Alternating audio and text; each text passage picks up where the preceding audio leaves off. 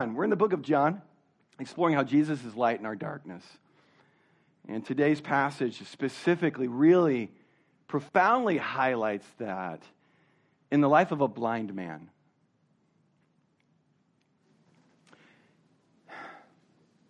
Taking a moment here as we kind of prep for this. By the way, we're going to be in John chapter 9. If you have a Bible or Bible app, want to follow along, go to John chapter 9. We also have Bibles underneath the chairs in front of you. John chapter 9. Have you ever had this experience of being blinded by pride?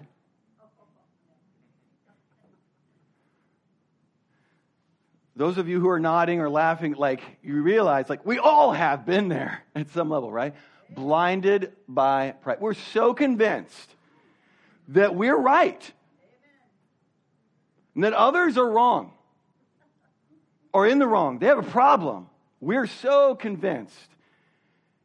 And, and, and, and later, if we're fortunate, we, we come to that realization that we didn't have all the information. Or our perception was dis- distorted.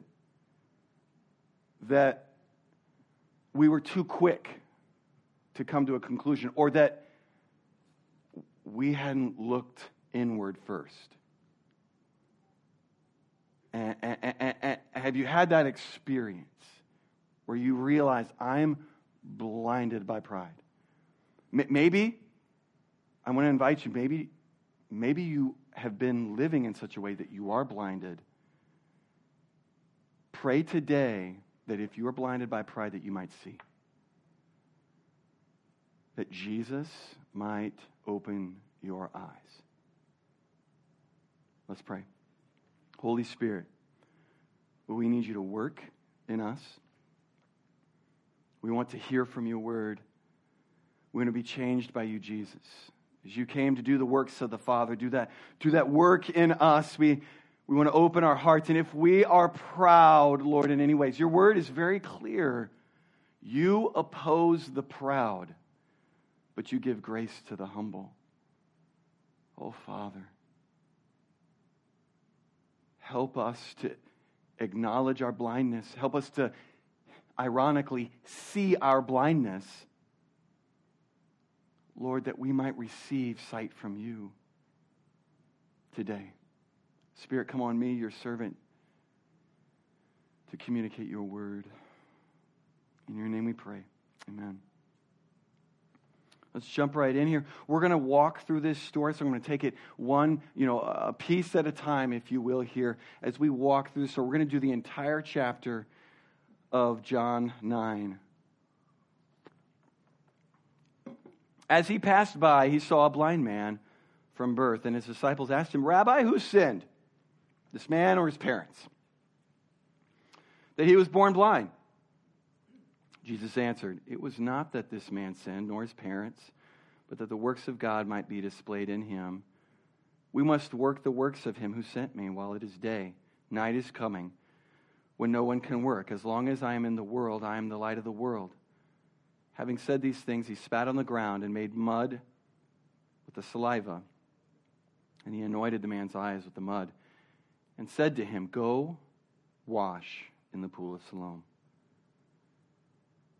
So he went and washed, and he came back seeing. We come up on this scene here. Jesus and his disciples encounter this man. It was, it, it was known that he was born blind. And, and there's this, this question that comes up from the disciples. It might be a little bit of a shock from us, but, but it actually is still quite a relevant question that, in, in many respects, gets asked today. The, the disciples turn to Jesus and ask him, Who sinned? There's a cause and effect here. This man's blind, and it must have, he was blind because, because somebody sinned, right? It's the assumption. If you do bad things, you get bad things. Kind of believe that in this life. Who sinned? This man or his parents? Well, he was born blind. How he sinned? Not quite sure about that. Do the logic. There is beliefs, were beliefs present at that time, though, of the soul pre-existing before a, a person came into existence, and that maybe in that pre-existent soul, of that person that they may have sinned. There are some concepts along those lines that tap into that. But there's this black and white causal thinking. Bad thing happened to this guy. It must be because he or somebody did bad things. In the Old Testament, there are cases and there is statements of, of, of sins being revisited from generation to generation. There's consequences that do get passed down in generations from our sin. That, that it should weigh on us and, and cause us to pause and be aware as parents, our choices don't just affect us, they affect our children, but not just our children, our children's children. But, but to still say that it was caused this blindness was caused. Jesus corrects them and jumps in and says, It's not that this man sinned or his parents. This is faulty thinking. We're, we're more inclined, because of assumptions that we have in this life, to make some really dangerous and powerful conclusions that bad things happen because I did bad things, or because I do good things, I deserve to get good things right? That's how it works. We're more inclined to believe in, in what kind of Eastern religion calls karma than we are to believe in grace. In reality, what, what, what, we, what we have to realize is that we're not good, that this world isn't good. It's far more complicated than this black and white. If you do bad, you get bad. If you do good, you should get good. Far more complicated than that, far more nuanced than that. Because what, what, what is true, while this man didn't sin, as Jesus explains, while his parents didn't sin, there is sin in this world. You notice around us as we look, we have disease. We're in this, still working through this pandemic thing. We have disease, we have cancer, we have, we have all kinds of different, different uh, illnesses that exist in the world. We have natural disasters. We have injustices. We can't, we, we, we don't see systems of government and people groups together where, where there's equality and, and, and, and everybody's needs are taken care of and, and there's, there's no different treatment based on, on ethnicity, language, culture, socioeconomic status, what side of the tracks you grew up on. There's, that, that, that injustice is present. Why? Because sin is in the world. Death exists because sin is in the world. Our world is broken. We are broken. If we don't get the fundamentals right, this is called presuppositions. These are, these are conclusions we have before we draw other conclusions. This is the filter through which we see life and make conclusions. If we don't understand reality is this is a broken world. It's infected with sin, as are we. We don't deserve anything good. Okay, I just dropped a little bit of a bomb there. Catch up with me. This is important. We don't deserve to expect anything good. You see, our problem comes in this world of thinking. Step back here. Oftentimes, what's, our, what, what's many of our, our, our responses in tragedy and suffering and difficulty? Why? Right? We ask that question. Why? I'm not, I don't want to minimize because it gets into grief, and grief is so important. That question is an important question to ask. But part of that question comes from this place that we expect it shouldn't. Bad things shouldn't happen to us in this life, bad things shouldn't happen to good people. That comes from a wrong assumption. This world is so broken. That's reality. That's why evil people prosper. Well, that's, that's why people who are corrupt and, and or, living in wickedness, they still experience good, they experience good things. How does that happen if God is good? Because this world is broken. We are broken. If we don't get this right, our expectations will be faulty, and therefore our interventions will be off as well and cause more of the problem than be part of God's solution. If we get this important foundational fact, truth down, then we can move forward. The things that, the, the, the good things that happen in this life on, to all people, rain that, that provides crops to grow, a healthy economy that pro- causes all to, to elevates their socioeconomic status, causes all to. Pro- These are what we call common grace. God is holding this world together. This world is not as bad as it could be because God is holding this world together. God, in His grace, is working.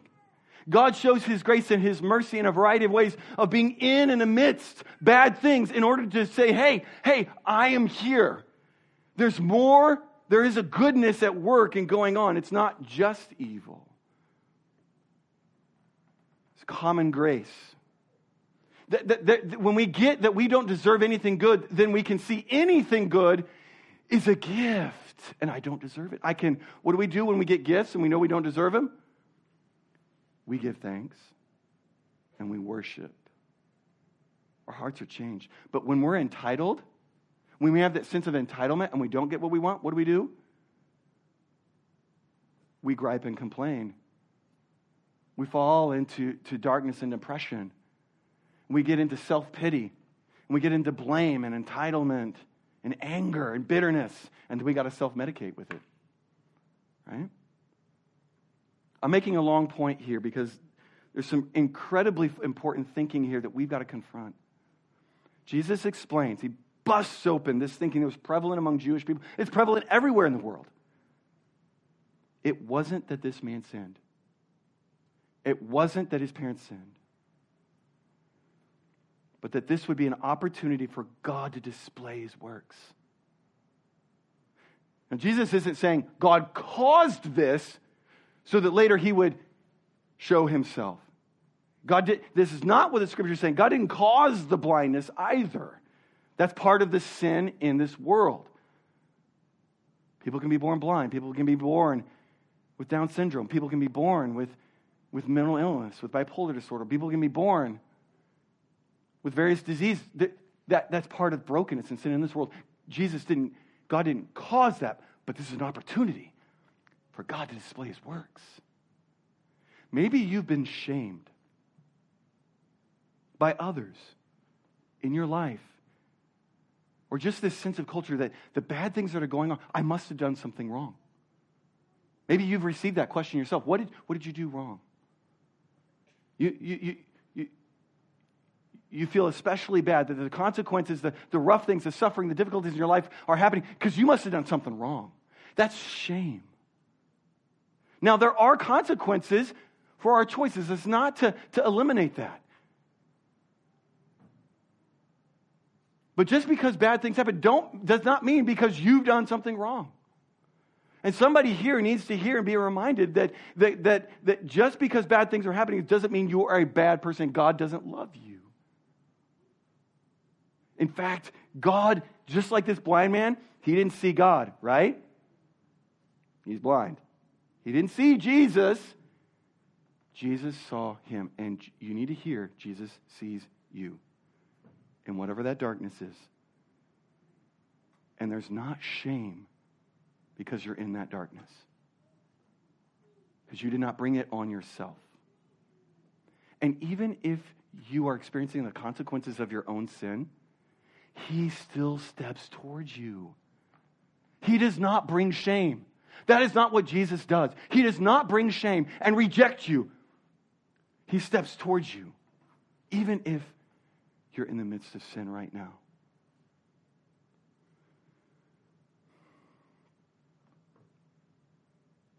All right, sermon number two.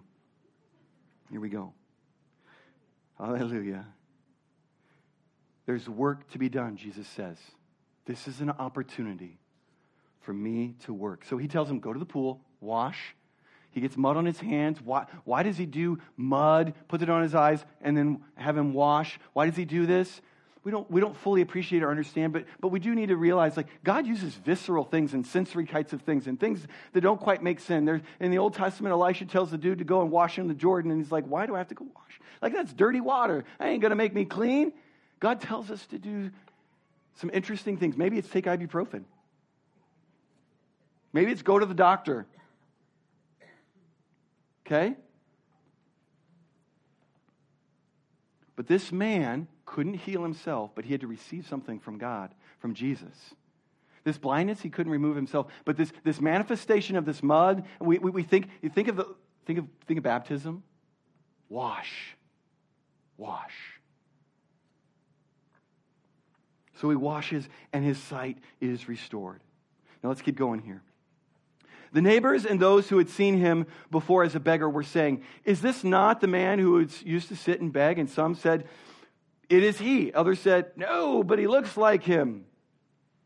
He kept saying, I am the man. So they said to him, Then how were your eyes opened? And he answered, The man called Jesus made mud and anointed my eyes and said to me, Go sh- to Siloam and wash. So I went and washed and received my sight. They said to him, where is he? He said, I don't know. And so they brought him to the Pharisees. That's, that's the spiritual leaders, like a, uh, pastors, if you will. The man who had, for, they brought to the Pharisees the man who had formerly been blind, and now it was a Sabbath day when Jesus made the mud and opened his eyes. And so the Pharisees asked him how he had received his sight. And he said to them, He put mud on his eyes, and I washed, and I see. Some of the Pharisees said, this man is not from God, for he does not keep the Sabbath. But others said, How can a man who is a sinner do such signs? And there was a division among them. So they said again to the blind man, What do you say about him since he has opened your eyes? He said, he, He's a prophet. We see in these, just in these two paragraphs here, we see his neighbors confused and they're trying to make sense of this. This is crazy. A man born blind and now he has sight. They all saw him begging on the, on the road. They've seen this over and over. Like they're wrapping their minds. They can't be this guy. You imagine the shock, you know, that you're trying to make sense of. Eh, you know, when you hear today about miracles, isn't there a little bit of skepticism, right? Like, no, nah, that didn't happen. And some of it's fabricated, right? When you ask for evidence and they're like, well, why should you ask for evidence? Where's that person who's healed? Ah, just trust in my word. No, there should be evidence. There's reasons for skepticism, right? They want evidence. So they take him before the, the spiritual leaders to examine the man more fully to, to verify is this, is this really happening? Is this from God? And, and, and, and, and some of the leaders, they're, they're missing the point they see it's on Sunday, if you will. It was Saturday, but it's equivalent to our day of rest, and no work should be done. And Jesus heals the guy. I'm like, oh, he made some mud. He did some work. He must be a sinner. Judge him. How absurd is that?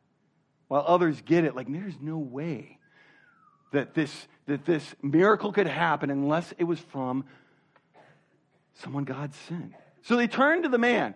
They're like, we're confused. You must be the expert. You imagine the poor guy. He's just like, I'm blind. I was blind and I see. This is amazing. This is so great. They're looking to him. So what, it, what, what do you think? And he, say he's a, he says he's a prophet. You know, he has no categories. Well, clearly here, this man is not saved. Okay? Just because Jesus opened his eyes doesn't mean he's saved. He's not saved yet. This is part of that common grace thing we talked about. God does good things in and throughout the lives of people that are all around us. And it's not until many times we, when we're saved that we realize, wow, God was doing so much stuff in my life and I didn't even know it. This guy's not saved yet. He's a prophet. He's obviously from God. So the story continues here. Verse 18. The Jews did not believe that he had been blind and received his sight until they called the parents of the man who had received his sight and asked him, Is this your son, who you say was born blind? How then does he now see? So his parents answered, We know that this is our son and that he was born blind, but how he now sees, we don't know, nor do we know who opened his eyes. Ask him. He's of age, he can speak for himself His parents said these things because they feared the Jews. But the Jews had already agreed that if anyone should confess Jesus to be the Christ, he was to be put out of the synagogue. Therefore, his parents said, He's of age, ask him.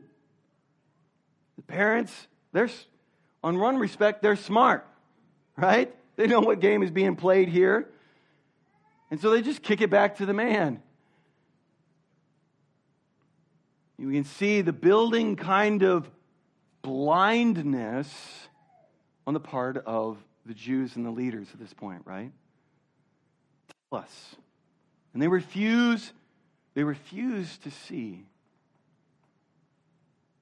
They refuse to see what's going on here. And this, this becomes even more apparent here. Verses 24 through 34.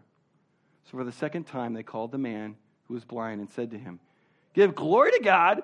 We know that this man is a sinner. He answered, Whether he is a sinner, the blind man here talking, I don't know. One thing I do know that though I was blind, now I see. They said to him, What did he do to you? How did he open your eyes? And he answered them, I've already told you. You would not listen. Why do you want to hear it again? Do you also want to become his disciples? Get a little snarky here, a little testy. They reviled him, saying, You are his disciple, but we are disciples of Moses. We know that God has spoken to Moses, but as for this man, we do not know where he comes from. And the blind man, the former blind man, answered, Why? This is an amazing thing. You do not know where he comes from, and yet he opened my eyes. We know that God does not listen to sinners. But if anyone is a worshiper of God and does his will, God listens to him. Never since the world began has it been heard of that anyone opened the eyes of a man born blind. If this man were not from God, he could do nothing. They answered him, You were born in utter sin, and you would teach us? And they cast him out. we see the Pharisees here, their blindness exposed before us. He's a sinner. Jesus must be a sinner. He must have done something wrong or bad. He, he healed on the Sabbath. There's all many other passages in Scripture where Jesus explains the significance of, of, of healing on the Sabbath. It's doing good on the Sabbath, why that's not an issue, that they're missing the point. Those who are blind in pride, we see here, blinded by their own pride, are quick to judge others. They're quick to point out the wrongs of others. They're quick to look down on others. They're quick to say, look at their sin, look at somebody's sin. They're quick. They're not quick to confess their own. They're not quick to recognize, you know what, maybe I don't know everything that's going on here. They're not quick and humble to acknowledge that maybe God is doing something more than I expected here. But they know it all. And so these teachers, all of a sudden now, become the students, right? This man explains how is it possible that such a miracle could be done by anybody, especially a sinner? We, we, these are things we know. We know that you've taught us. We know that God does not listen to sinners, but if anyone is a worshiper of God and does his will, God listens to him. You taught us that. And now you're going to you're going to go back on that? And here's the bomb, the mic drop. If this man were not from God, he could do nothing.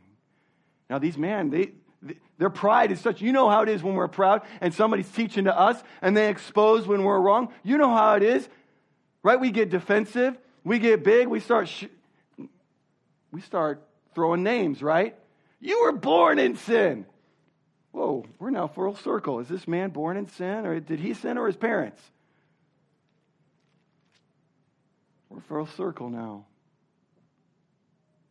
The irony you were born in utter sin. This man whose eyes were open, who now sees,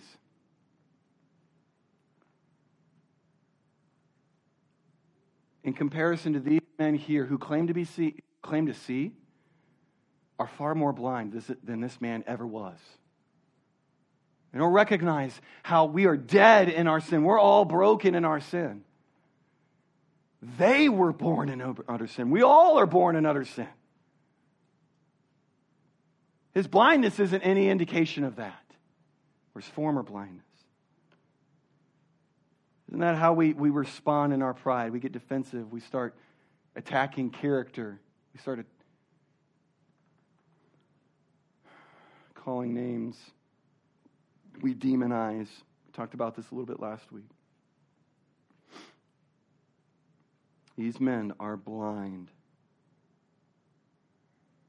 though they claim they see.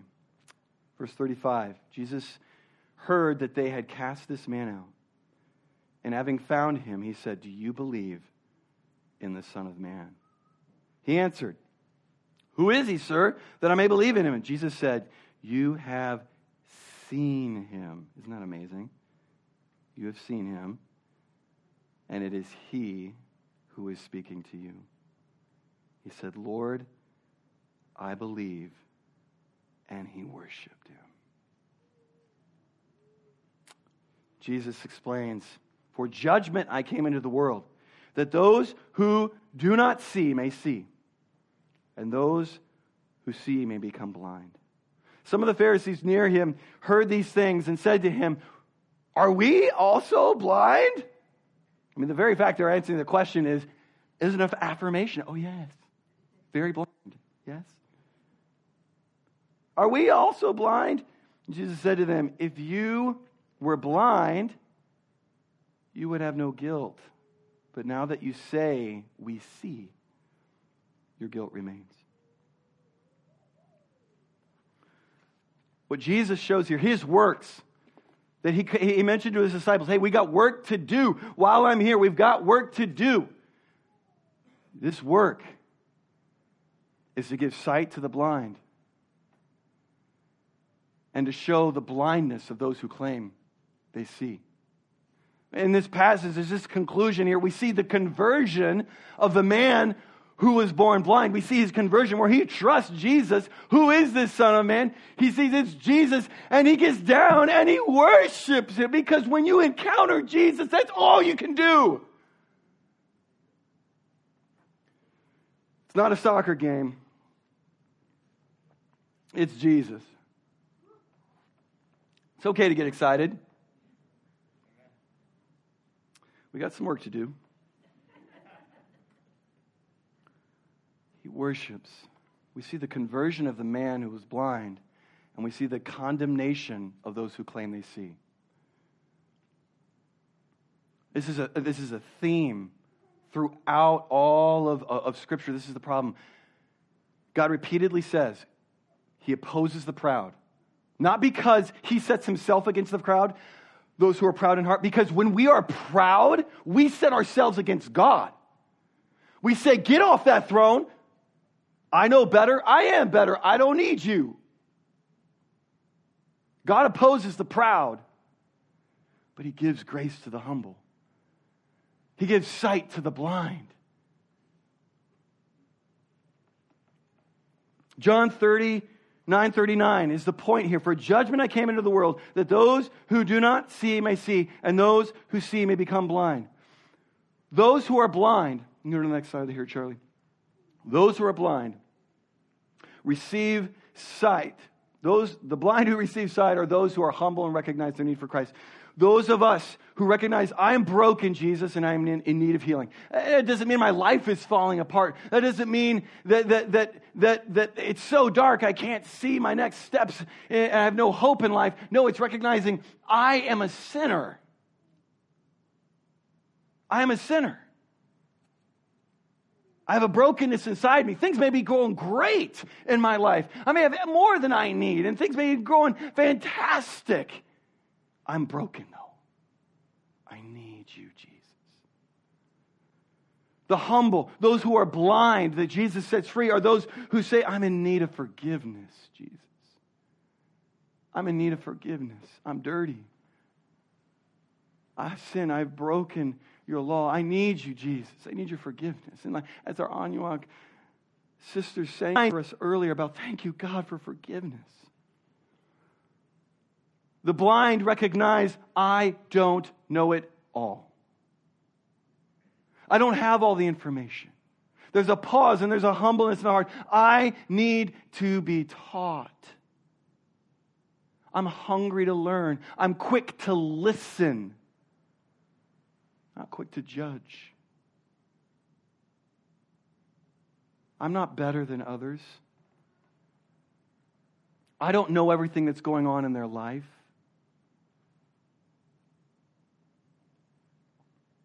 I don't even know, I don't even understand all that's in here. I need you, Jesus, to teach me. I'm blind. Help me see, Jesus. I'm blind. Help me see. The irony is, those who are blind know they're blind and they need Jesus to see. And they regularly, we regularly seek him. Give me sight. And the blind also are that humble. I don't deserve anything. I don't deserve anything, Jesus. I know I deserve hell for my sin. Thank you for all that you do and you give me. In contrast, the proud, those who, who claim they see, those who are blinded by, by pride, or those who are arrogant before Christ, they judge others, but are blind to their own sin. We're, we're, we're quick to draw conclusions. Oh, the, this and this is going on in their life. We, we may see behavior patterns. We, we may say, oh, they're, they're living together. Okay, we, that, yeah, there's sin there, but we're quick to look down on them rather than come to them, rather than love them and pray for them and em- embrace them. We, we may see others in sin. Or, or, or we'll, we'll be quick to judge on some kind of prejudice in our hearts.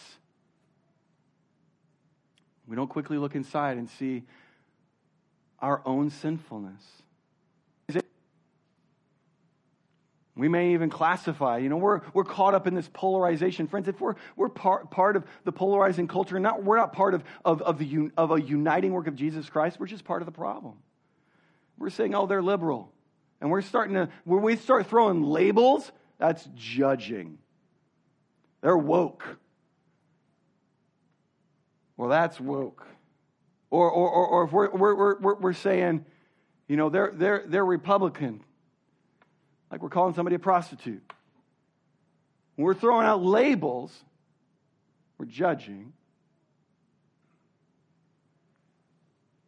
Other than looking inside for saying, I'm broken. You see, the arrogant see that they have a right to reject and separate.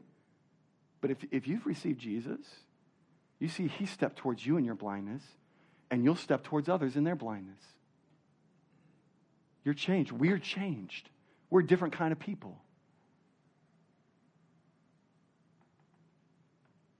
The arrogant, they dictate to God who and how He should be in terms of our expectations in life and how God should act and how, how life is supposed to be. As we've talked about, it's a fundamentally wrong filter through which we think through life, wrong expectations. We're not entitled to anything. Rather than humbling, receiving, and Lord, work in my brokenness. Lord, this suffering, I don't like it. This loss, this, this, this tragedy.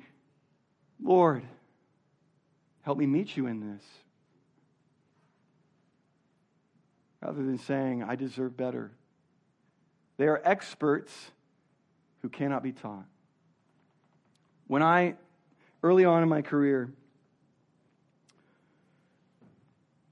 Um, it was a scenario where there was uh, uh, uh, uh, some conflict with, with a couple individuals in the church, and, and um, it, it, required some mediation uh, involved with somebody outside. And, and in that process, my, my heart had started to grow bitter. And I, and, and I got caught up in that conflict of that kind of competition, that pride, like that, that, that I was in the right, they were in the wrong, we were in the right in terms of the leadership, they're in the wrong or whatever.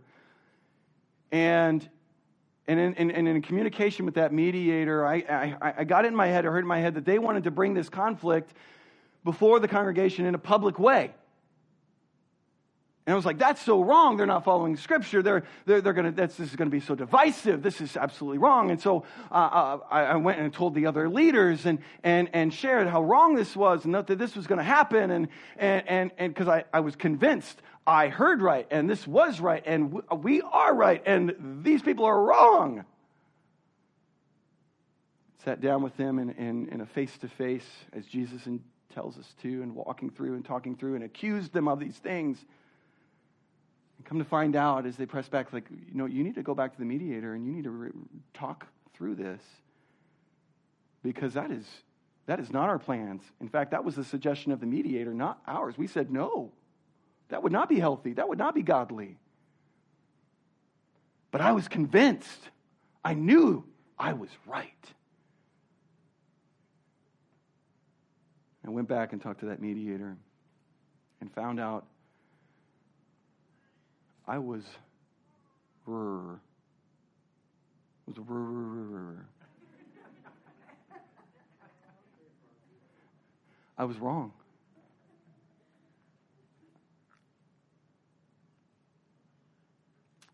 I hadn't just misheard. If I'm being honest, I heard what I wanted to hear. Do you know that? Do you get that in that pride? In this instance, my heart was blinded by my pride. Was convinced we were right. I was convinced they were wrong. I was convinced that, that we were, for, it, it, that, that, that, that's the work of Satan. And when we create these polarizations, and, and rather than, than it, seeing them as an enemy, rather than seeing them as a family. And going back to our, the board members and confessing my sin and the slander as a result, because misrepresenting them. And, and, and, and seeking forgiveness to the board members and going back to the individuals and, and explaining I was wrong and confessing my sin and asking for forgiveness and, and for repentance and, and, and letting the, them know that I went back and I told the other members, the leaders, and corrected things, but there was still damage done. There's consequences that I still had to bear in that. I was blinded by my pride. When we, won't, when we don't keep our hearts soft before Jesus, when we don't just continue to stay at the throne of the cross, at, before the cross, at the throne of Jesus, I'm like, I am blind, I need you. I am blind, I need you. I can't see, I don't have it all. Conflict is especially a time because we're easy and prone to pride in that, right? I'm blind, Jesus. I'm broken. I can't see. I don't have all the information. I need to be taught. I need to grow. Friends, how have you been proud? How have you been blinded by your own pride? Jesus wants to set you free. Jesus wants to help you see. And if that involves doing what I had to do, confession and acknowledging your sin and, and repentance and, and, and, and taking ownership of the consequences, of my heart and my actions. It's worth it. Come out of that darkness. Friends, if you see, then join in today with that blind man and let's worship. He's worthy and He meets our needs and His love never fails and it never ends. And He's so good. He is what we need. We're going long and I'm going to go t- take it longer here. All right, bear with me. Hang in there. I got my African shirt on, so it's okay. I, I, the Lord put this on my heart, and I think we need to address this. This happened this morning after I'd put together everything. There's another form of arrogance that we need to get real with as Christians in America in this time, in the century, in this day and time. It's another form. This arrogance is apathy. This arrogance is apathy. That, that, that, that, that my, this faith thing, Jesus thing, my relationship with Him, this, this thing of being part of the church, not the building, the people, the family of God, this thing, it's, it's a good thing. The greatest, the greatest lie that Satan can say to us is to reduce the work of Jesus, our relationship with Jesus, from the ultimate thing from an urgent thing to a good thing. It's all right. It's just, it's one of many good things. Apathy. My children, their discipleship, them knowing Jesus, them growing in Jesus, my own heart, my marriage, its need for Jesus, it's no big deal. It's, it's, it's no big deal. That's good stuff. and we just coast through and we wonder why are our children and grandchildren leaving the faith? They were never part of it, because we didn't disciple them, because we were apathetic, because it's a good thing. It's not the thing. Our marriage is falling apart. Our relationships are crumbling. My health is crumbling because I'm not taking care of myself, because we're not taking care of our home because it's just another good thing. Friends, we're aching in this time of COVID, and I apologize for my passion. I don't intend shame, but I want you to hear this. Our apathy is killing us.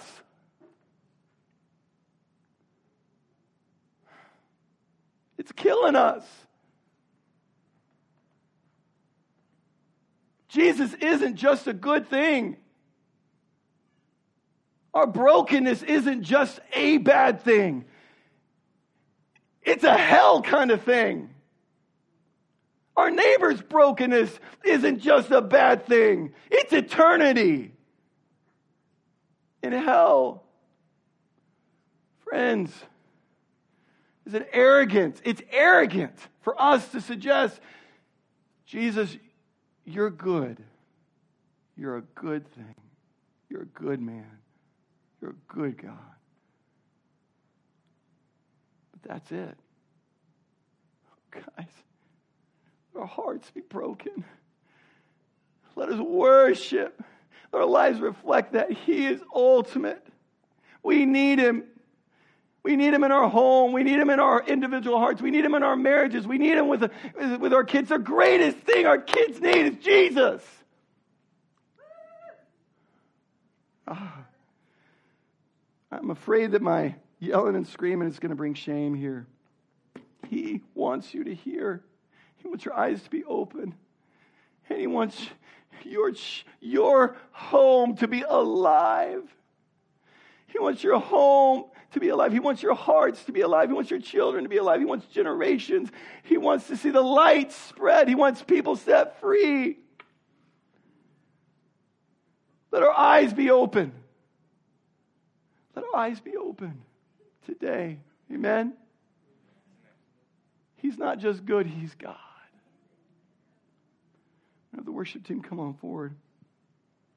I need somebody to go tell the nursery workers, we're coming, it's coming. It's coming. Holy Spirit. Oh, Jesus.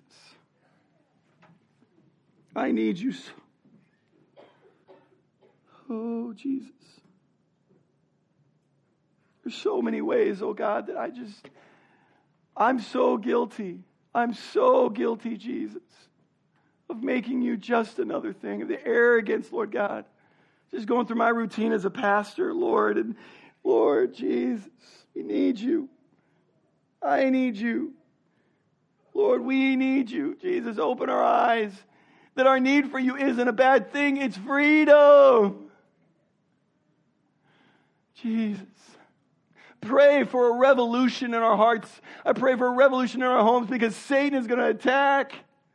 He's going to attack, he's going to steal through busyness, through good things. Oh Lord, that just tiredness and fatigue. Father God, we pray that you work in our spirit to make you the ultimate thing, that you, oh God, Jesus, you are God. And let us worship. Let us worship. We need you. Let us not be proud. Melt our hearts before you, oh God. You are so good. In your name, amen.